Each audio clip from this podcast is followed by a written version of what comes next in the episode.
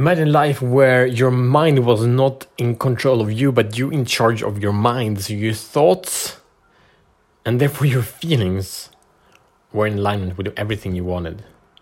Right? No distractions, no worries, no doubts, no fears coming into your mind no experience of overwhelm or confusion. How powerful would that be? So, welcome to the first challenge day of You Against You. Uh, if you didn't listen to yesterday's episode, we did the framing of why this challenge is so important to you and what's going to happen with you. And we really set in intention for this whole challenge. We're going to go for a week and show the fuck up podcast. That is the show that is here to free men from the prison of playing small and free you to unleash your inner gigantic, massive, beautiful power. All right.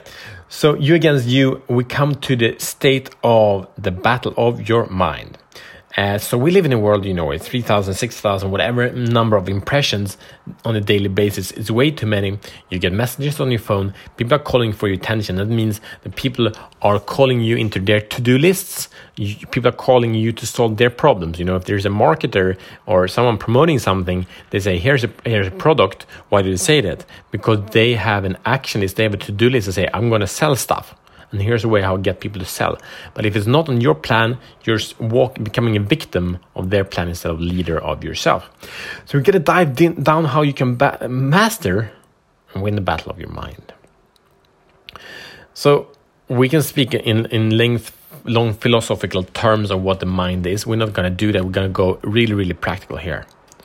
So, an issue that a lot of people have today is, you know, on, on a physical level is, is the negative feelings, the stress in the body, uh, in all levels physical, mental, emotional, spiritual stress.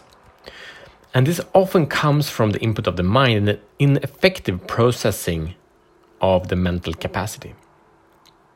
So there are no negative feelings, there are no positive feelings, there are feelings and they all have a message to us.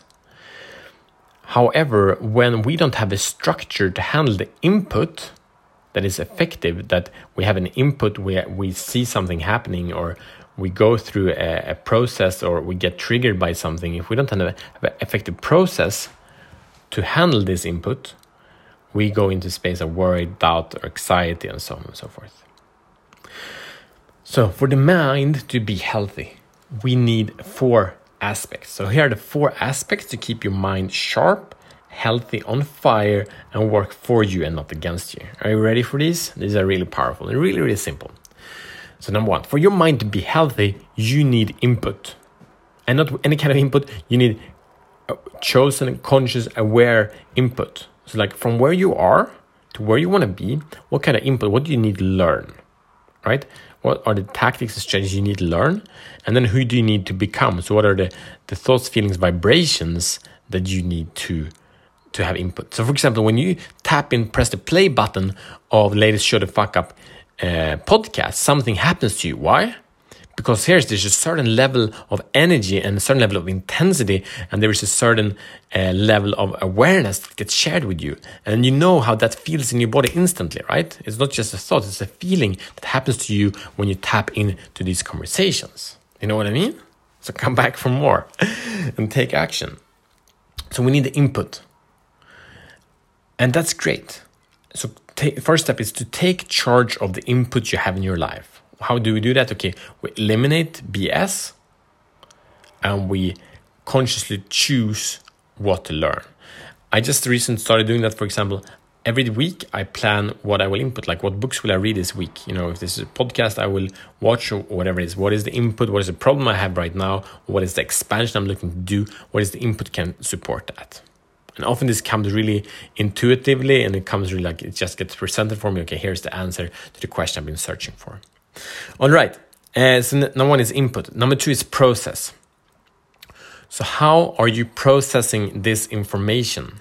And and especially you know if it's conscious information, if you're you know li uh, listening or reading a, a, novel, or if you are you know, going through a course or program, then it's conscious input if it's unconscious and, and, say to, to finish that when you have a conscious input you probably also have an effective way to handle the process. It's usually in the, the consumption of the process. However, when you have subconscious input being commercials and, and loud voices screaming in your ears, you usually have no process. So the key here is to have a process of awareness. Okay, here's a thought, here's a feeling, here's an emotion that comes into your mind. First thing, if it's a feeling of worry, it's a really powerful question I learned, learned from Dain Heer. It's like, is this mine? So if you have a thought like in in um, being not good enough or these kind of thoughts, ask, is this mine? And usually it's not. So if you feel in a certain way, just question that. What he says is like it can be yours, and if it can be your, if it's yours, it always feels light. If it's someone else's, then it can feel heavy. But then you can send it back to them. And if it's something else's, it's the Earth's, and you can send it back to the Earth. That's just a way of processing. But just take it in. It's like, what is this? Um, so we can ask a bunch of questions, like process it in different ways. It all depends on what it is. But a super effective way is to process the mental input is to to document it right? And that comes to the next part. The third step the, in the battle of your mind is output. So if you have an input, you have a processing way, but you don't have an output, you will feel overwhelmed. And so, what is an output? So, when you have insight, when you have growth, uh, either you get like you imagine you have a pot and you fill it with water, but you don't stop by the top. You just keep filling it, so it overflows and overflows and overflows. That's a lot of people feel overwhelmed. Why? Because they are overflowing with information, with emotions, with thoughts. So we need to take charge. So we need a constant flow. Like either we fill up and we say put a lid on and no more input. That equals deep rest, depression, right? But on the other side of that, if we have a constant input and a constant processing, constant output, it becomes a journey, it becomes a flow. It's like a river. It's a river is super much alive, right? And we feel the energy of a river when it's next to us. And then compare that to a, a kind of dead pond. In like a small pond, there is no movement, there's no life. Like it looks, it's not inspiring. And that's how a lot of people are living. So if you have a lot of input, you probably feel overwhelmed. You need output. And and again, that can be like you structure the input you've had into a document. I like to doing it verbally in in you know audio recording.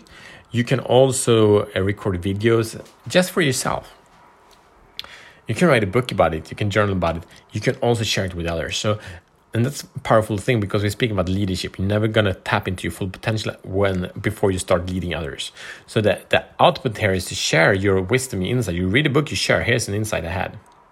And now we all have social media, so we can share it in some kind of platform that creates some kind of authority, um, or where you already have authority by your friends. So have an output. You need an output, otherwise you're gonna overflow or get depressed. And step number four, none of these works effectively if you don't have the fourth step, and that is emptiness. That we can call it meditation, we can call it stillness.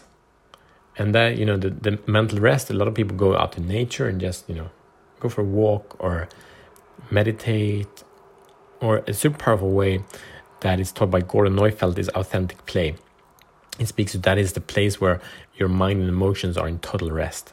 Uh, so I, have told you before I love to play, you know, hide and seek with my kids, or or a bunch of other games. But when we do this and I forget myself, when I like I'm just in the game, then I feel the things that we we had a role play that a game that a day, and, it was amazing. I just like played into that role and I got confused and I I I at some point I realized shit I'm playing this role really crappy, but I've been in that role and I I didn't a lot of part I didn't think consciously.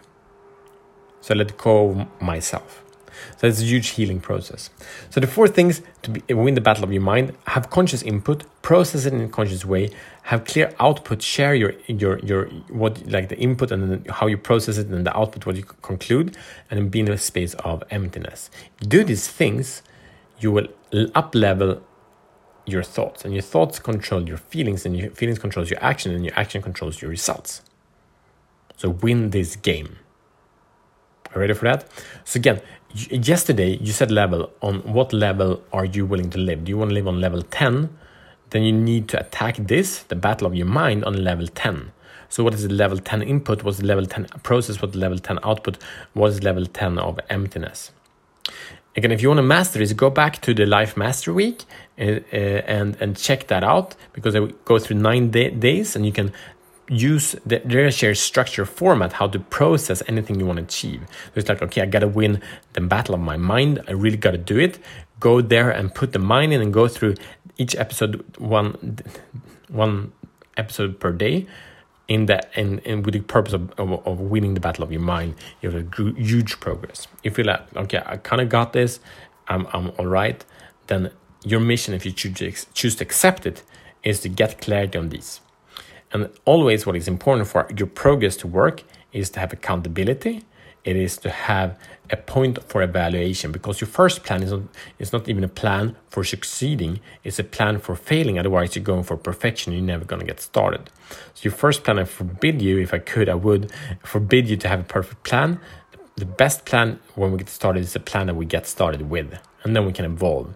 Uh, so, expect when you say, I'm going to win the battle on my mind, I'm going to go for 10, you're not going to achieve that 10 plan for that and say when I achieve you know a little bit of progress and then I'm gonna go back and when you do that evaluate and see what you can add and what you can remove and then you reach next level.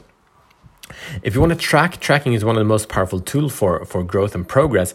Then uh, I have Life Mastery uh, Planner for you, where you daily have a, a creation process, you daily have a harvest process, and then we're really clear and specific with your mental game. You track it day by day. So download it, it's in the show notes below, and see you tomorrow as better men.